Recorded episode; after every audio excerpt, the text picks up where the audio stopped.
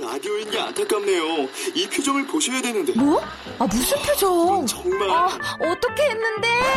KBS 라디오 7개 채널에서 제공하는 최고급 정보들을 사진과 기사 그리고 영상으로 확인하실 수 있습니다. 읽는 라디오 KBS 라디오 홈페이지 라디오.kbs.co.kr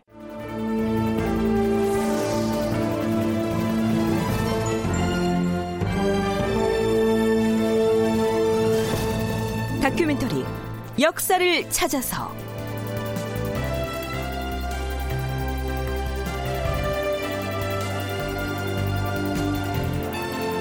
제 652편 기말로의 어용언론 대간. 극본 이상락 연출 정혜진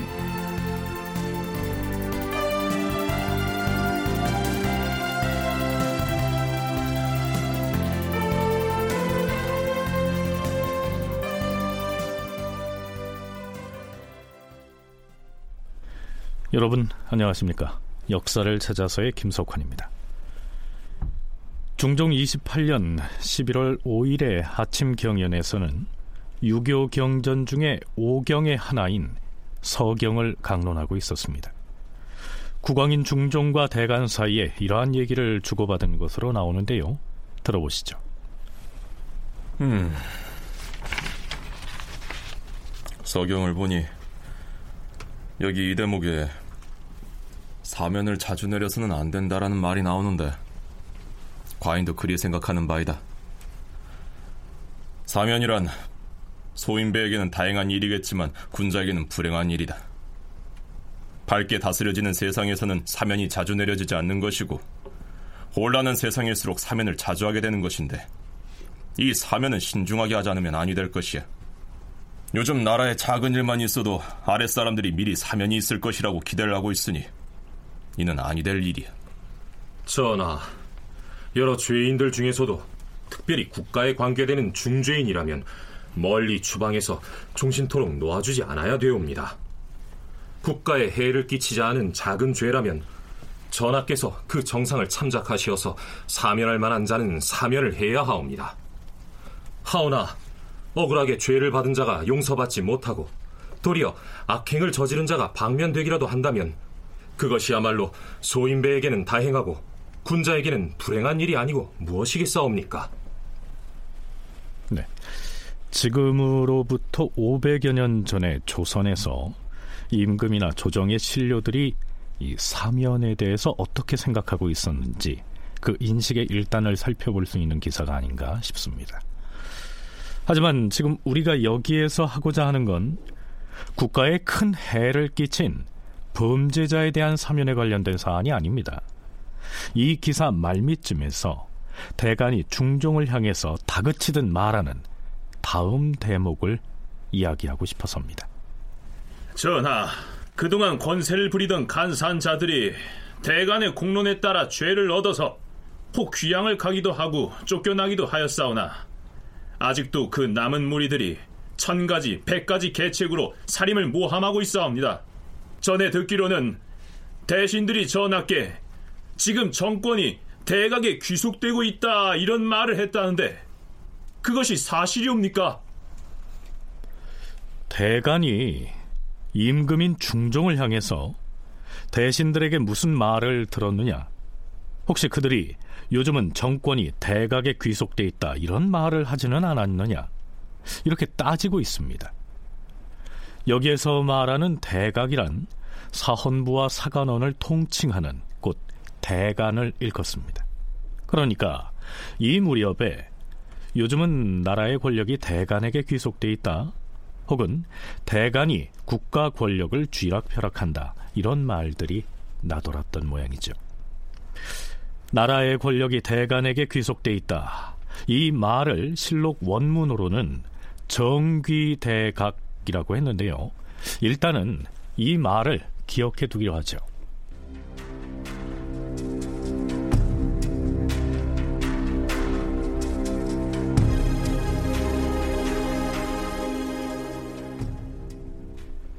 1년 뒤인 중종 29년 11월 22일 중종은 이조 판서였던 김알로를 우의정에 제소합니다.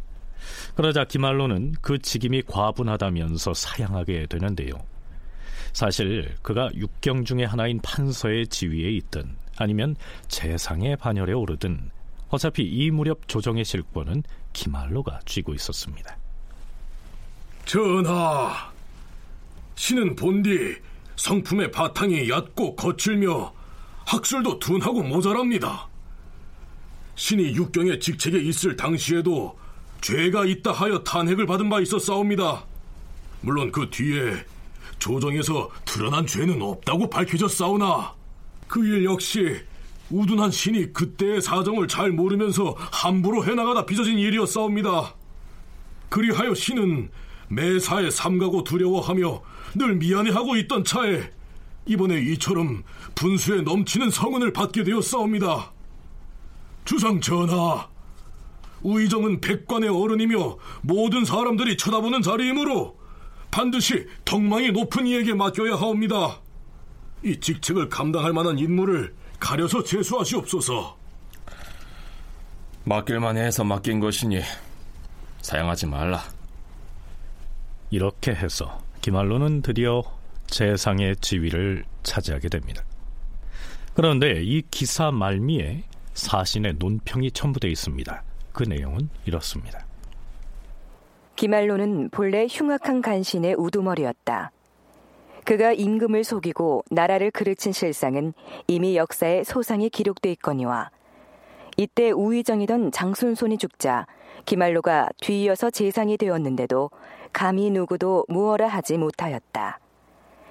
국가의 정권이 나라에 있지 않고 죄다 기말로의 소나귀에 쥐어져 있었다. 이 사평의 마지막 대목을 실록 원문에서는 손수자를 쓰면서 알로지수라고 쓰고 있습니다. 권력이 기말로의 손아귀에 있었다. 이러한 뜻이죠.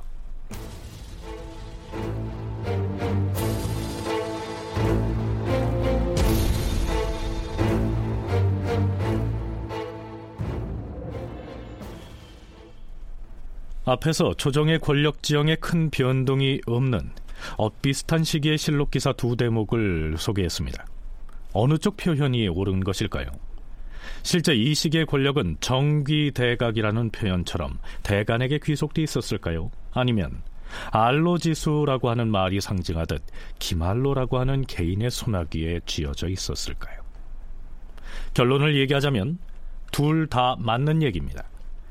흔히 기말로 집권기라고 부르는 이 시기는 조정 권력이 대간에게 귀속돼 있었다고 할 만큼 모든 정사를 대간이 주도하고 있었습니다.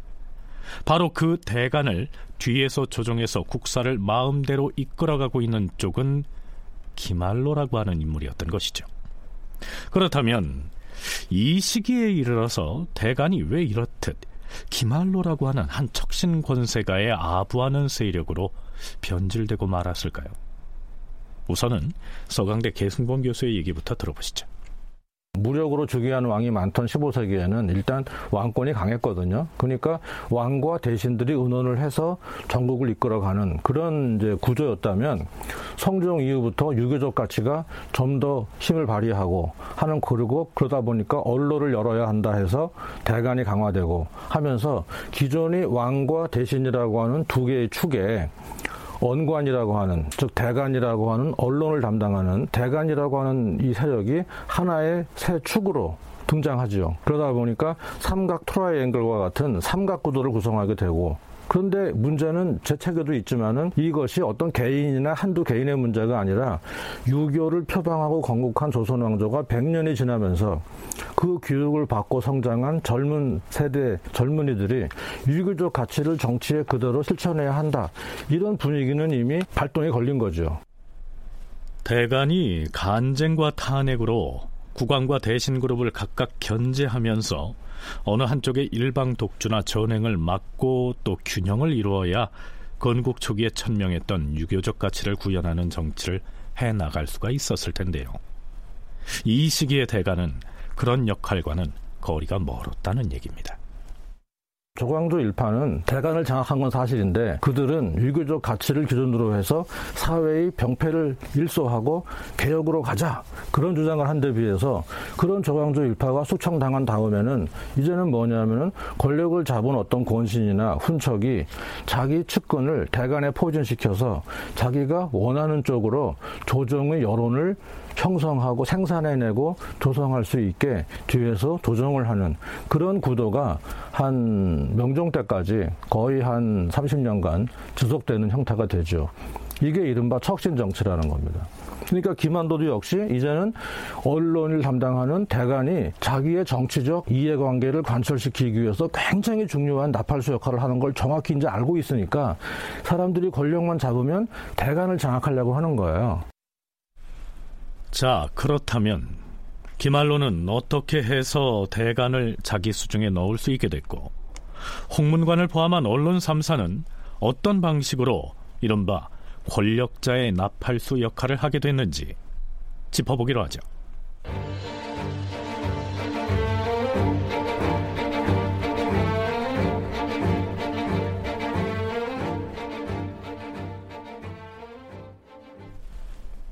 중종 32년 6월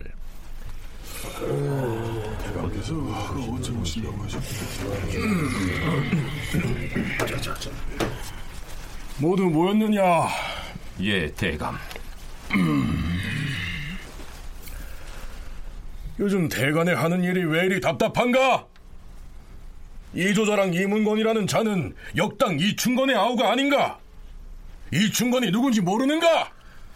이 충건은 안차겸의 옥사에 연루되어 유배형을 받고 귀양을 가다 죽은 자입니다. 대역 죄인입니다. 한데 주상이 그 자의 아우를 정조 난관에 제수한다고 하였다. 그러면 대간의 공론을 일으켜서 이문건의 정조 난관 제수는 부당하니 재직시키라. 이렇게 간쟁을 해야 할 것이 아닌가? 그러나 그의 형이 안처겸의 옥사에 연루되어 죄를 받은 것이 다소 애매한 데다 전하께서 대간의 탄핵을 간합하실지 알 수 없... 무슨 소리 하는 것인가? 대간의 본분이 무엇인가? 아, 아, 알겠습니다, 대감. 다시 상소를 올리겠습니다. 음... 뿐만 아니라 주상이 이번에 송세형을 승정원의 주소로 드리기로 하고 직첩을 주었는데 그자는 사람됨이 간사하고 속임수가 많은 자이다. 직첩을 주어서는 아니 된다는 상소를 올리도록 하라. 그리하겠습니다, 대감.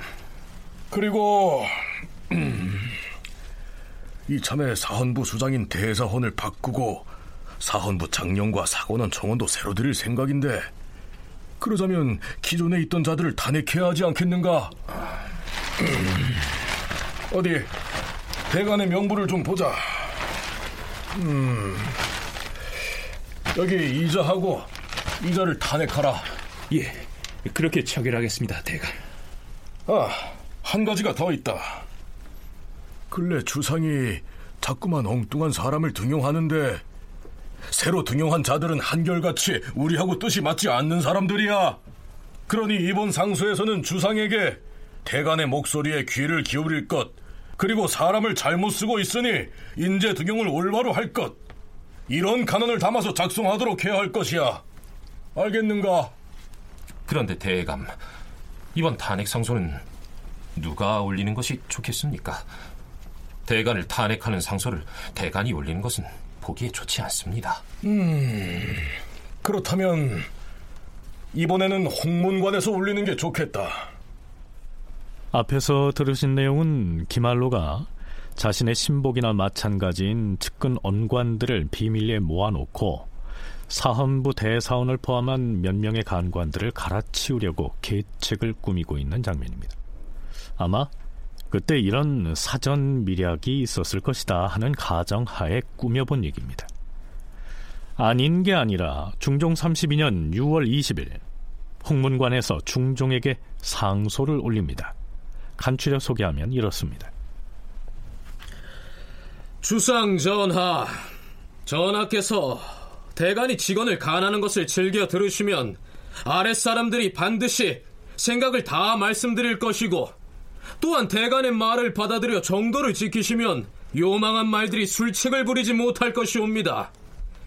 정상을 헤아려서 죄를 결단하시면 율법에 있어서 앞뒤가 다르게 적용한다는 말을 듣지 아니할 것이며 인재를 신중히 뽑는다면 임용에 있어서 벼슬을 더럽힌다는 기롱을 받지 않을 것이옵니다.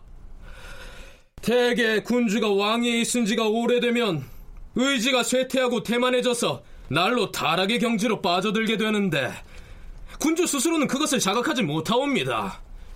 그 때문에 신하 중에 우국 충정을 가진 자는 반드시 열성적으로 직언을 간하게 되는 것이옵니다.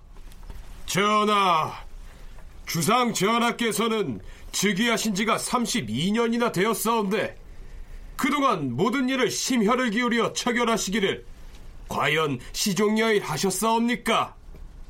아니면 혹시 학문이 더 진전하지 못하고 처음 즉위 때와는 달리 이치에 어그러져서 온당치 못하게 처결하시진 않았사옵니까? 명철한 임금은 간쟁하는 관원을 존숭하고 포용하는 도량을 넓히옵니다. 귀에 거슬리는 말을 싫어하지 아니하고 입에 쓴 축원만을 오직 약으로 여기옵니다. 천지 같은 아량으로 포용하고 하해 같은 도량으로 받아들이옵니다. 그러나 지금 전하께서는 직언 듣는 것을 태만히 하시기에 충원하는 자는 늘 좌절하여 번번이 물러나게 되었사옵니다. 전하, 만일 전하께서 겸허한 마음으로 성의를 보여 목마른 사람처럼 대간의 말을 받아들이지 아니하신다면 자신에게 화가 되는지 복이 되는지를 따지지 않고 직언할 수 있는 자가 몇 사람이나 되겠사옵니까? 전하께서는 요즘 간언을 듣는 성의가 점점 초기만 못하옵니다.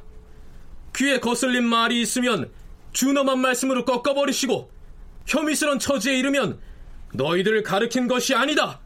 이렇게 핑계를 대십니다. 마음에 차지 않는 상소는 여러 날을 보류해 둘 뿐만 아니라 난처한 입장이 되면 아예 답을 하지 않으시니 과연 이것이 언관으로 하여금 할 말을 다하여 임금을 돕도록 하는 것이옵니까? 눈과 귀의 총명을 막음으로써 점점 입을 다물게 하여 대관으로 하여금 마침내 귀머거리나 장님의 처지가 되게 하시니 어찌 한심하다 아니할 수 있겠사옵니까? 요즘 전하께서는 용렬하고 우둔한 자를 뽑거나 여론에서 배척받는 자임을 뻔히 알면서도 끌어들이는데 거리낌이 없사옵니다. 심지어는 언론을 담당하는 중요한 자리에도 그에 알맞은 사람이 아닌 줄 알면서도 엉터리로 재수를 하고 있사옵니다. 인재를 서용함에 있어서 걸핏하면 사람을 잘못 쓰고 계시니 참으로 괴이하옵니다. 전하, 원하옵건대 인재는 신중하게 등용하시고 악인은 멀리 내쫓으시고 모든 일에 대만하지 마시옵소서. 홍문관 관원의 상소 내용이 매섭기가 이럴 데 없습니다. 자, 이 당돌하고도 또 어쩌면 불경하기까지 하는 상소에 대해서 과연 중종은 어떤 답을 내리게 될까요? 지금 상소를 보니 그대들이 논한 바가 모두 온당하다. 태만하지 말며 매사의 삼가기를 처음처럼 하라는 말은 참으로 격언이구나. 과인이 마땅히 명심할 것이다. 다만 과인이 나이가 들어 점점 노쇠해지다 보면 이 의지와 기기가 쇠퇴하고 사려가 깊지 못해서 일이 실책이 많을 것이니 내가 이 점을 깊이 두려워하는 바이다. 그러나 만일 대신과 시종과 대간의 자리에 적격자를 잘 골라 임명한다면 반드시 나의 부족함을 채워줄 것이다. 과인이 난관이나 언관을 잘못 뽑은 패단이 어찌 없었다고 말할 수 있겠는가? 앞으로는 인물 전형에 신중을 기하고 천거하는 자가 누군지도 자세히 살필 것이다. 네. 기말로의 사주를 받은 홍문관 관원의 가차 없는 공세에 중종이 아주 납작 엎드리는 자세를 보이고 있습니다. 중종에 대해서 일말의 측은지심이 들기도 하는데요. 바로 그 다음날 대간에 대한 대대적 물갈이 인사가 단행됩니다. 박홍린을 사헌부 대사원에 윤풍형을 사관원 대사관에 신영을 사헌부 지부에 박세용과 최낙을 사헌부 장령에 정일염과 이원선을 사헌부 지평에 원수장을 사관원 헌납에 노한문과 허경을 사관원 정원에 제수하노라. 그런데 이 기사 다음에 달려있는 사평을 보니 이렇습니다. 기말로가 홍문관 부제학 소봉 등을 사주하여서 대간을 논박하고 탄핵하게 한 다음에 박홍림, 채낙, 정유렴 등을 새로이 대간에 제소하였는데 이들 모두가 기말로의 처족이다. 기말로가 미리 손을 써서 홍문관 관원으로 하여금 대간을 탄핵하게 한 다음 자신의 처족 인물 등 측근들로 물갈이를 하게 해서 결국 사헌부와 사관원을 장악한 것이다. 이런 얘기인데요. 한 대신에 처가 쪽 사람이 일거에 세 사람이나 대간에 들어간다는 것은 매우 이상한 일이죠. 박홍린이라는 사람이 물론 김한노의 추천으로 대관에 들어올 수는 있어요. 그런데 문제는 뭐냐면 그 이후에 정의렴이 또 들어오지 않습니까? 그러면 정상 상태라면은 이 박홍린은 피험을 해야 하는 거예요. 나를 청구한 사람도 김한노인데 어떻게 김한노의 누이의 사위죠? 그 사람이 또 대관에 같이 오느냐? 나는 같이 앉을 수가 없다 하고 그러면 내가 그만두겠어 라고 이렇게 물러나는 게 사실은 원칙인데 그게 무슨 뭐 성문법에 이렇게 규정이 있는 것도 아니고 그 불문법 관례죠 관례 근데 그런 관례가 다 깨져나가는 거라는 것은 김한노가 이미 상당한 권력을 잡아놓고 있고 일단 여론을 생산해낼 수 있는 대관을 거의 장악했다고 보는 거죠. 이말로는 이렇게 장악한 사헌부, 사관원, 홍문관 등 언론 3사의 언관들이 공론을 조성하게 해서 자신의 정적들을 내쫓는 데 이용을 했으니까요. 임금도 다른 대신들도 어찌해 볼 도리가 없었던 것이죠. 한국학중앙연구원 원창의 책임연구원의 얘기입니다. 실록 내용들을 쭉 보게 되면 정적들을 제거를 했어요. 근데 정적들의 그 제거라는 것이 주로 어, 주요 대신들, 뭐 심정도 그렇고요. 주요 대신들을 제거하는데 이 3사들을 활용하다 보니까 사실은 대신으로서 하고 싶은 얘기를 제대로 할 대신들은 이제 없게 되는 거죠. 그러니까 중종 32년쯤 가면 이 전국 운영이 기말로와 그 밑에 있는 3사들이 조직적으로 움직이고 있기 때문에 대신들이 있다 하더라도 이 사람들은 동조하지 않으면 축출이니까 이게 다른 반대 세력들이 어, 제대로 표면적으로 나서서 활동한다고 보기는 쉽지 않습니다. 이렇듯 대부분의 정사가 대간의 공론에 의해서 좌지우지 됐고 그 대간은 그야말로 기말로의 수중에 장악돼 있었으니까 바야흐로 기말로의 세상이 된 것이죠.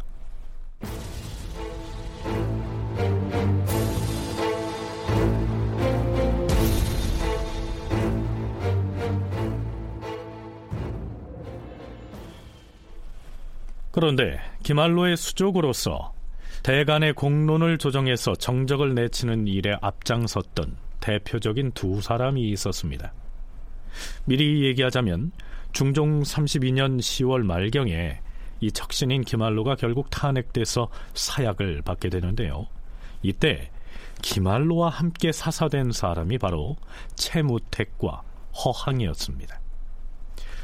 그 애가 정윤현이었기 때문에 기말로, 허항, 채무택 이 세 사람을 정유년의 죽음을 맞이한 세 명의 흉악한 간신이라는 의미에서 이 사람들이 정유 삼흉이라고 불렀는데요. 말하자면 허항과 채무택은 좋게 표현해서 기말로의 핵심 참모였습니다. 한 20년 동안 전국에서 그러니까 중앙 정계에서 한솥밥을 먹으면서 정치적 이해관계를 같이 했는데 김한노가 하여간 보수 역할을 하는 거고 그 밑에 참모들이 많아야 하지 않겠습니까? 다만 이제 뭔가 좀 어려운 일을 할 때는 손에 피도 좀 묻히고 이렇게 하는 돌격대 역할을 하는 사람이 필요한데 이 저기 그 허한과 채무택이 바로 그런 역할을 했다고 볼 수가 있죠. 그러니까 같은 김한노의 참모라고 해도 뭐 좋은 아이디어를 제공한다거나 이런 뭐 한명회처럼 그런 사람이 있는가 하면 정말 손에 피를 묻혀줘야 하는 사람이 필요합니다. 그러니까 정작 김한로가 실각하고 이제 패퇴할 때 폐사할 때 김한로랑 같이 정말 이놈은 정말 죽여야 돼 라고 딱 뽑힌 대표적인 좌청룡 우백호가 누구냐면은 허항 최무택이죠. 계승범 교수가 허항과 채무택을 기말로의 좌청룡 우백호라고 했는데요. 그렇다면 허항과 채무택은 본디 어떤 인물이었으며 기말로와는 또 어떻게 맺어진 인연인지 원창의 연구원에게 우선 들어보시겠습니다. 허황은 그 외가 쪽으로 외할아버지가 연한 김씨예요. 그래가지고 기말로 집안이랑 먼 친척지간이에요. 그래서 허황이 기말로하고 관련을 맺게 되는 것 같고요. 최무택 역시도 처족이라고 하니까 이미 인척 관계에 있는 사람들이에요. 근데 허황과 최무택은 어떤 관계냐? 같은 문과 시험에 합격한 동방이에요. 그러니까 친구 사이인 거죠. 이 두 사람이 능력이 없는 사람들이 아니에요. 능력이 출중한 사람들이었어요. 허황 같은 사람은 사가 독서를 받을 정도로 학문을 인정받은 사람이고 최무택 역시도 사관에 임명될 정도로 어, 능력 있는 사람들이었는데 이 사람들이 기말로하고 관계를 맺게 되면서부터 이 둘은 기말로와 관계를 맺게 되면서부터 서서히 그의 수족이 되어갔다는 얘기입니다. 기말로가 정적을 한 사람씩 쳐낼 때마다 탄핵에 앞장선 무리의 맨 앞에는 언제나 허항과 채무택이 있었습니다. 이 둘의 활약상은 대략 중종 26년부터 실록에 나타나죠. 전하, 사헌부 정원 허항이 아뢰옵니다. 심정은 간사한 권신의 우두머리로서 일찍이 흉계를 부리기 위해 자신과 의견을 달리하는 사람의 제거를 도모해 싸웁니다. 은밀하게 성세창을 사주하여 대간을 내치고 살임을 일망타진함으로써 조정을 멋대로 휘두르려 했사옵니다. 성세창이 그 은밀한 약속에 따라 주구가 되어서 간악한 음모를 꾸민 정상이 이미 공초에 모두 드러났사옵니다. 어찌 한 가지 일만 잘못됐겠사옵니까? 성세창이 논박하여서 대간을 채직시킬 때에도 사전에 심정과 의논이 있었을 것이옵니다. 이것은 그 죄가 사형에 해당하옵니다. 심정을 극형으로 다스려야 하옵니다. 전하, 채무택이 아래옵니다. 이 항은 탐욕이 끝이 없어서 뇌물을 바치려는 행렬이 그의 대문 앞을 가득 메워 싸웁니다. 파군이라는 자가 이미 서대와 단자를 바쳤다는 사실을 자복했사옵니다. 이항의 탐호한 정상이 이처럼 다 밝혀졌사오니 그를 더 이상 조정해 둘 수는 없사옵니다. 또한 이찬이라는 자는 대간으로서 권간에게 빌붙어서 사림을 무함하기 위해 사실무근한 말을 날조하고 음흉한 계책을 세웠사옵니다. 이는 종묘 사직에 관계되는 일이니 무거운 죄로 다스려야 하옵니다. 홍우룡이라는 자는 국상 중이었음에도 궁중의 시녀를 더럽힌 정상이 이미 환히 드러났으니 그 죄악이 매우 중대하옵니다. 대등한 신분으로서 강간 미수일 경우에도 삼천리 밖으로 귀양을 보내야 하거늘 하물며 그 대상이 궁중의 시녀인 바에 말해 무엇하겠사옵니까? 이는 강상을 더럽힌 죄이옵니다. 전하, 이종익은 실로 교사스럽고 표독한 사람이옵니다. 유언 비호를 날조하여 간관을 모해하려던 간사한 정상이 환히 드러났사오니 자 이렇듯 허항과 채무택은 기말로의 신복으로서 기말로의 진로에 방해가 되는 정적들에 대한 탄핵을 주도해서 여론을 조성함으로써 결국 그들을 내치게 했던 것이죠. 자 그런데요 이 두 사람의 관력 즉 관리로서의 경력을 살펴보면 좀 특이한 점이 발견됩니다. 기말로와 관계가 아주 깊이 있었던 정유 삼흉이라고 하는 사람들이 있지 않습니까? 허항 그리고 채무택 이 사람들의 관력을 쭉 보게 되면요 중종 26년부터 이 사람들 두 사람이 다 정원, 지평 이렇게 해가지고 사원부, 사관원 그리고 홍문관을 새그 관서만을 계속 돌면서 승진시키는 이야기가 나오게 됩니다. 그래서 허황을 대사원까지 채무택도 대사원까지 올리는 이야기들이 계속 나오고 있거든요.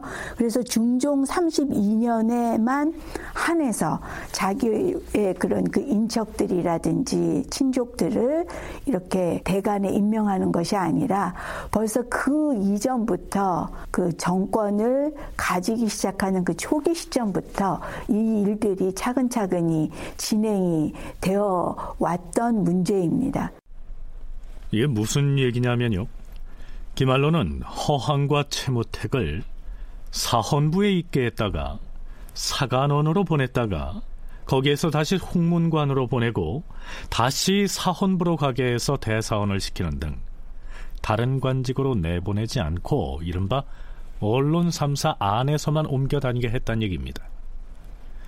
기말로로서는 자신이 대신들을 포함한 정적들을 내치려고 할 때 대간의 여론을 자신이 의도하는 방향으로 형성해 줄 그 사람이 필요했기 때문이었습니다.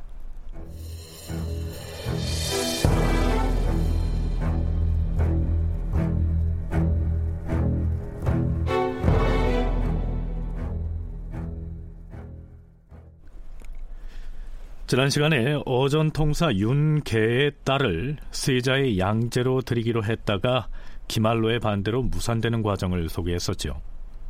기말로는 이 아예 윤계를 추방하기 위해서 예전에 마무리됐던 작서의 변을 다시 거론하면서 여러 사람을 다시 그 사건에 연루시킵니다. 물론 이 모든 일은 대간을 시켜서 진행하죠.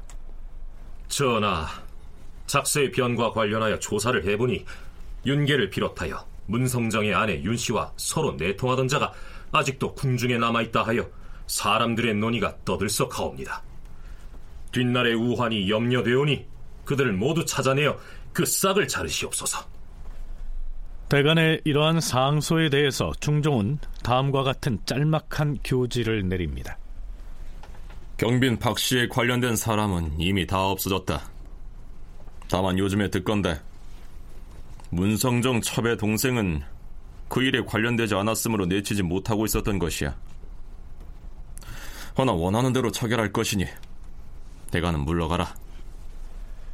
그런데 이 교지의 내용이 문제가 아닙니다. 중종은 승지를 시켜서 대간에게 이 교지를 전하게 하는데요. 그 뒤에 그 승지를 다시 불러서 은밀하게 이렇게 묻습니다. 승지는 가까이 오라. 예, 주상 전하. 그래. 과인의 교지를 전해받고 나서 대간이 어떤 낯빛을 하더냐? 불만을 나타내거나 의심을 하는 기색은 보이지 않더냐? 혹 그들이 너에게 무슨 말을 다시 묻거나 하진 않았느냐? 그런 기색은 없었사옵니다. 교지를 읽고 난 뒤에 대간이 신에게 그렇다면 윤계와 관련된 궁인도 이미 나갔는가 아직 나가지 않았는가 이렇게 물어서 전하의 교지가 그러할 뿐 자세한 것은 알지 못한다 이렇게 대답해 싸웁니다. 그러자 대간이 모두 물러가 싸웁니다. 음, 그래. 알겠으니 물러가라. 모름지기 국가의 지존인 군주가 대간의 얼굴빛이 어떠했는지를 염탐할 정도로 대간에게 아니죠. 그 뒤에 버티고 있는 기말로에게 신경을 곤두세우고 있었다. 이런 얘기가 되겠죠. 왜 그럴 수밖에 없냐면 기말로의 의중을 파악하려면 대관들이 지금 뭐에 관심을 가지고 있고 누구를 탄핵하려고 하고 주로 뭘 하고 있는지를 알아야 결국 기말로의 의중을 알 수가 있고 나름대로 본인도 정세를 판단하는 거죠. 대관 자체가 무서워서 그런 것이 아니라 결국 그 사람들이 다 기말로하고 연결되어져 있기 때문에 그 사람들이 어떻게 움직이는지를 파악해야만 음, 중종도 미약하지만 자기 나름대로 보관을 가질 수 있었기 때문에 이러한 일들을 하게 한 게 아닌가 그렇게 생각이 됩니다. 원창의 연구원은 중종의 이러한 태도가 대간이 무서워서가 아니라 뭐 이런 식으로 표현을 했는데요. 이 기사 뒤에 서술된 사신의 짤막한 논평은 이러합니다. 임금은 기말로 등에게 늘 이렇게 쫓기고 초조해하였다. 역사학자인 김범은 자신의 저서 사화와 반정의 시대에서 이렇게 기술하고 있습니다. 전체적으로 이 시기의 정치는 국왕은 물론 대신과 삼사를 비롯한 대부분의 정치 세력이 기말로에게 의존하거나 그에게 부속된 상태로 운영되었다.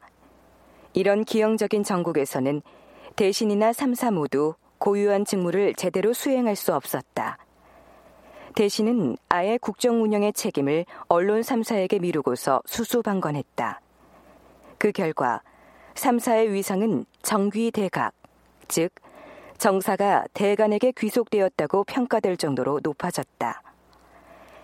대간이 시골에 내려가면 감사 이하의 지방관들이 모두 굽실대면서 쌀과 콩을 몇백 석씩 바쳤다는 기사는 그러한 부정적인 측면을 잘 보여준다. 그러나 가장 심각한 문제는 3사의 이런 높은 위상이 기말로의 어용 언론으로 기능하여 얻어진 것이라는 데 있었다. 하지만 여러 정황으로 봐서 적어도 중종 32년 이때쯤 되면 중종도 이 기말로를 어찌할 것인가에 대한 나름의 고민을 하고 있지 않았을까요? 마음은 내심 야 내가 김한노를 너무 키웠네. 이제는 김한노가 나를 막 윽박지르네. 이런 상황이 오니까 불안하지만 뭔가 액션을 취하기가 아직은 좀 겁나니까 사실은 그럼 중종이 취할 수 있는 게 뭐냐. 여기 기록에 있는 그대로 가서 대간의 눈치를 볼 수밖에 없는 거죠.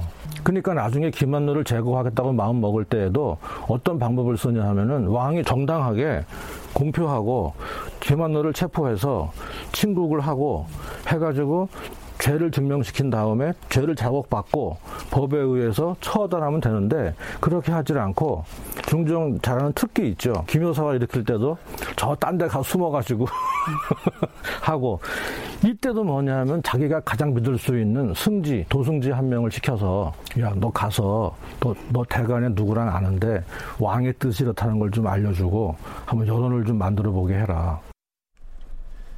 비록 당당하게 왕권을 발동하면서 척신인 기말로에게 정면 대응해서 그를 숙청하겠다는 엄두를 내지는 못했지만 중정도 자신이 할 수 있는 나름의 방식으로 대응 방안을 모색하고 있었던 것이죠.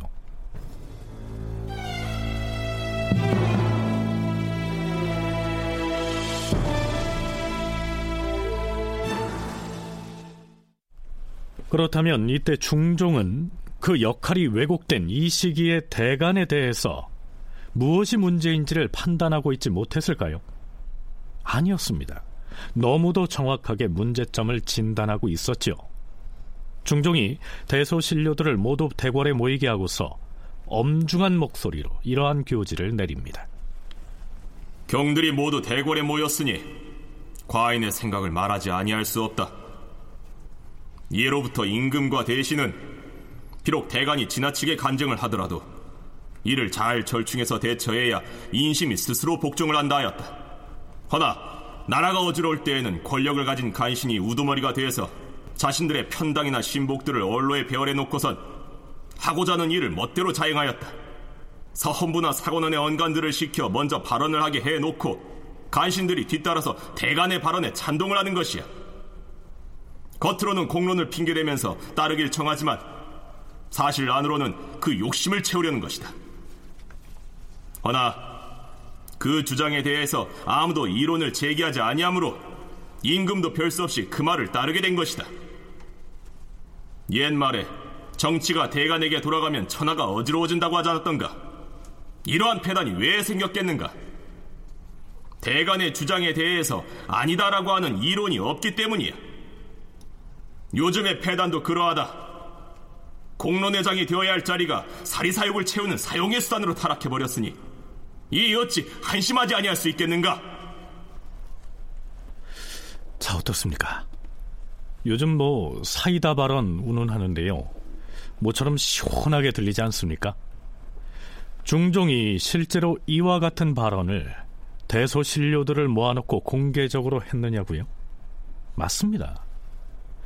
그런데요, 그 시기가요, 디말로가 시퍼렇게 살아있을 때 한 것이 아니고 유감스럽게도 나중에 기말로와 그 일파를 숙청하고 난 다음에 한 발언입니다.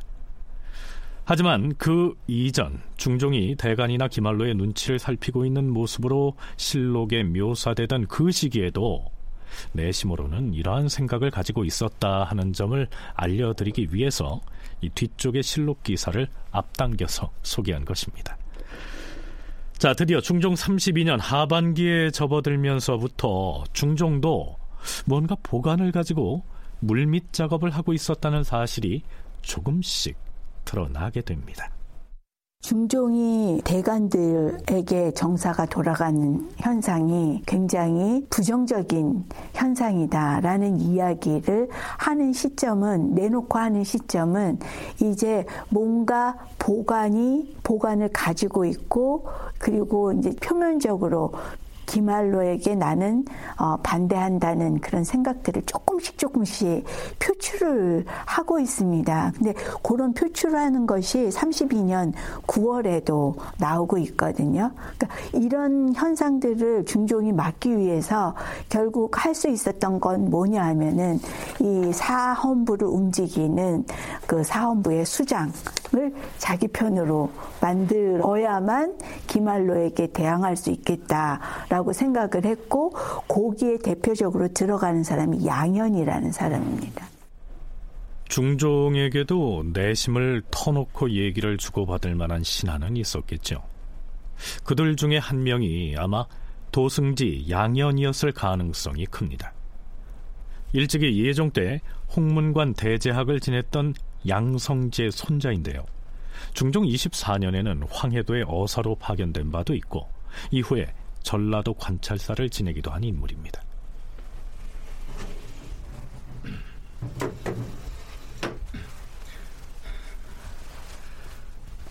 부르셨사옵니까, 전하? 그대는 언제까지 승정원에 있을 것인가? 어, 무슨 말씀이시온지 신은 도승지가 된 지 그리 오래되지 않았사옵니다.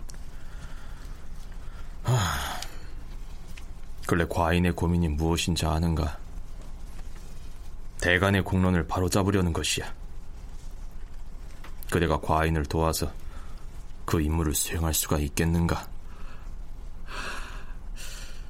전하, 대간이 이미 권신의 수중에 들어가서 공론이 사론으로 변질되었다는 탄식을 신도 듣고 있사옵니다. 하오나 과인은 그대가 사헌부의 장관을 맡아서 언로를 바로 세우는 일에 앞장서 주기를 바라는 것이다. 분부 받들겠사오나 쉽지는 않을 것이옵니다. 그것도 과인이 안다.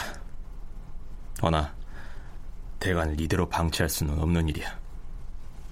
일단 대사원의 직임을 수행하면서 방책을 한번 생각해보라. 그리하겠사옵니다, 전하. 이렇게 해서 양현은 사헌부의 장관인 대사원 자리에 오르게 됩니다.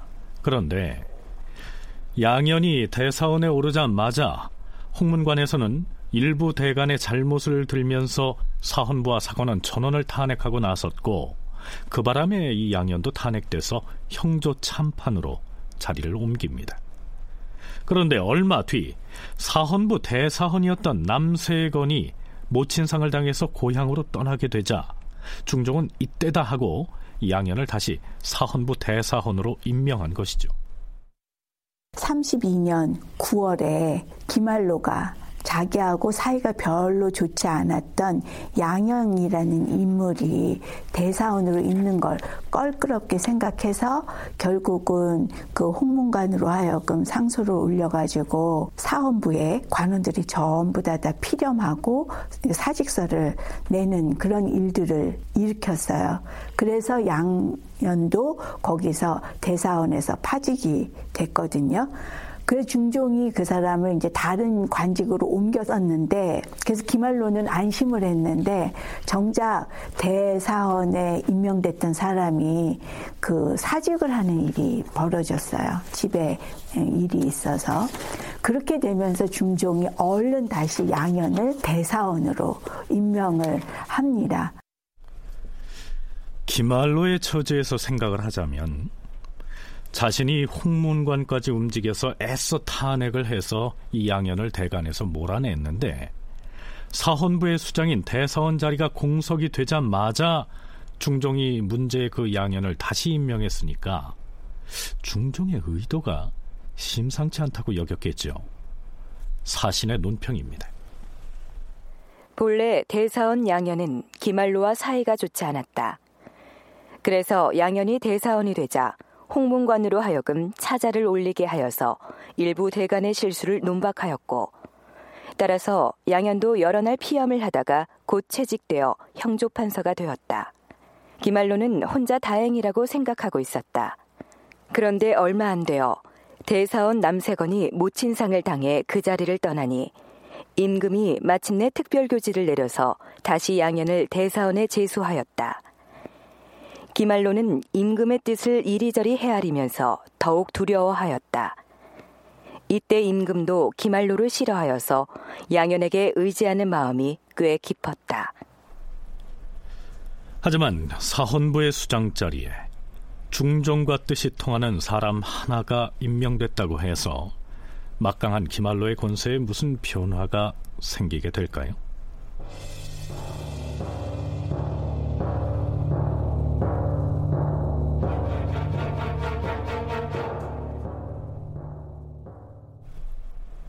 중종 32년 10월 20일 아침 경연에 나간 중종이 갑자기 조광조 등이 화를 입었던 기묘사화 때의 얘기를 꺼냅니다.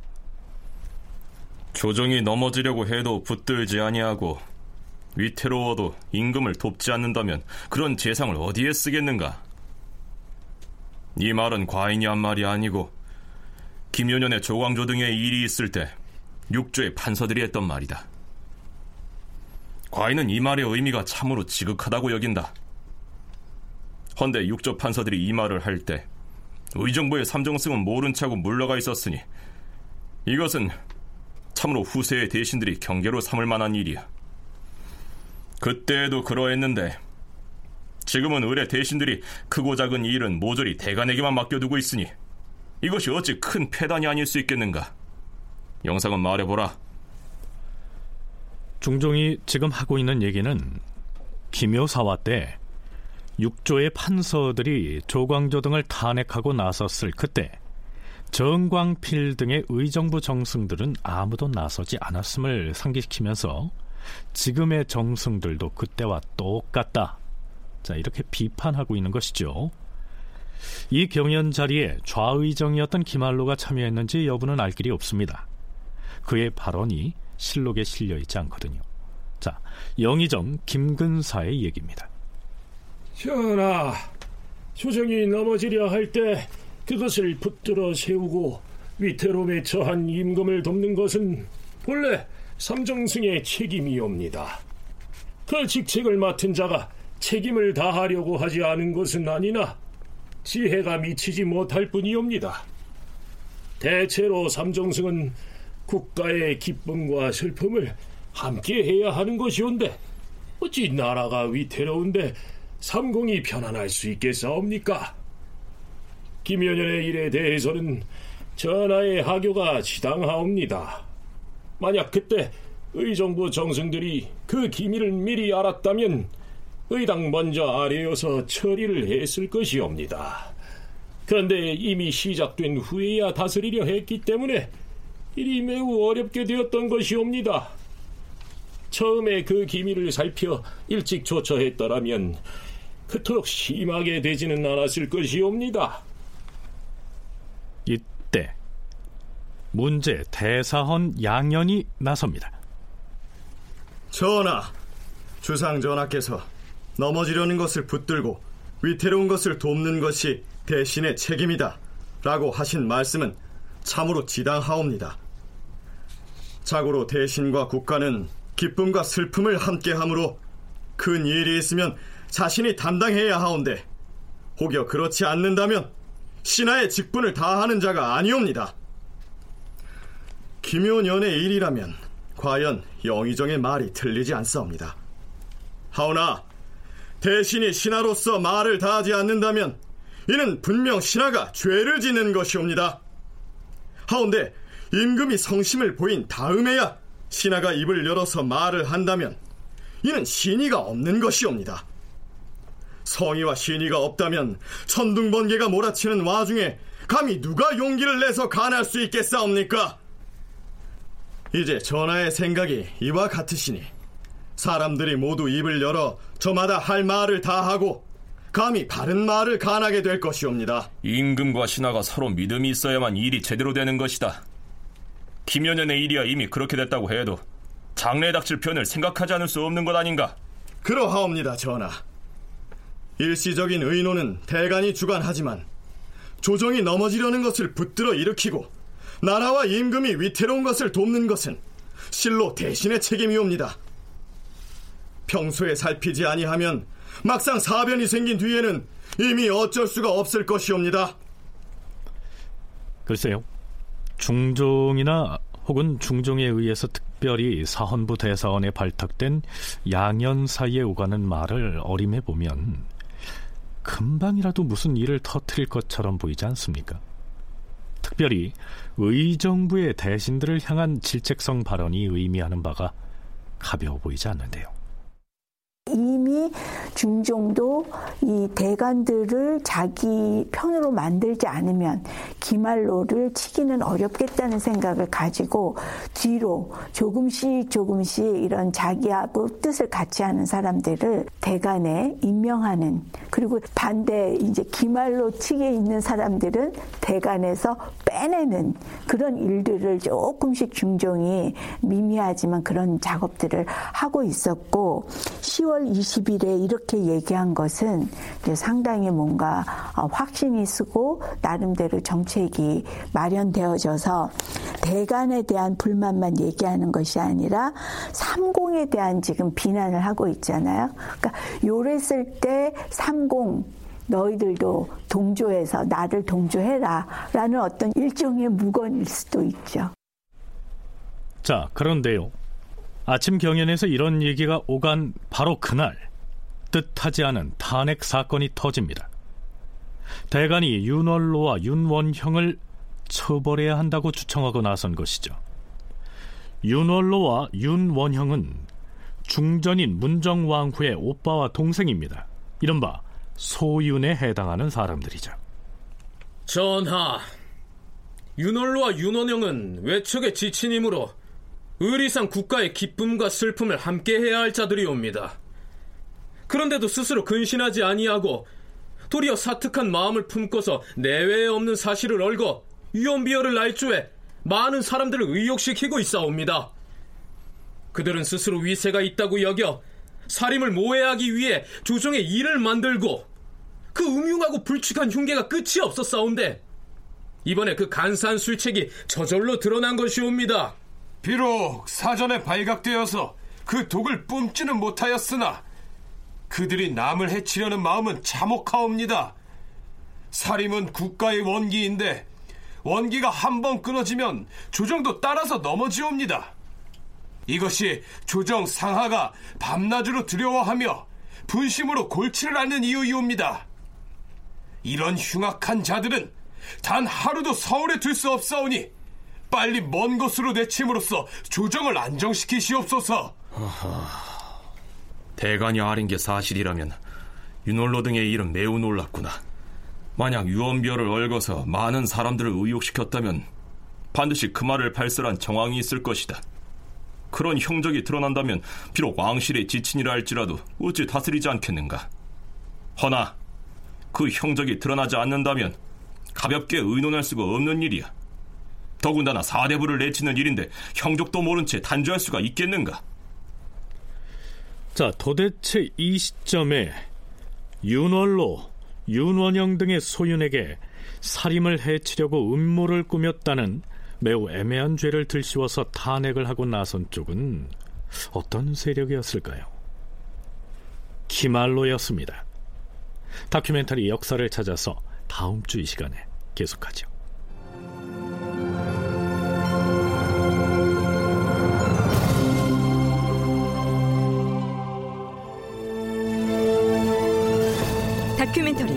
역사를 찾아서 제 652편 기말로의 어용언론 대간 이상락 극본 정혜진 연출로 보내드렸습니다.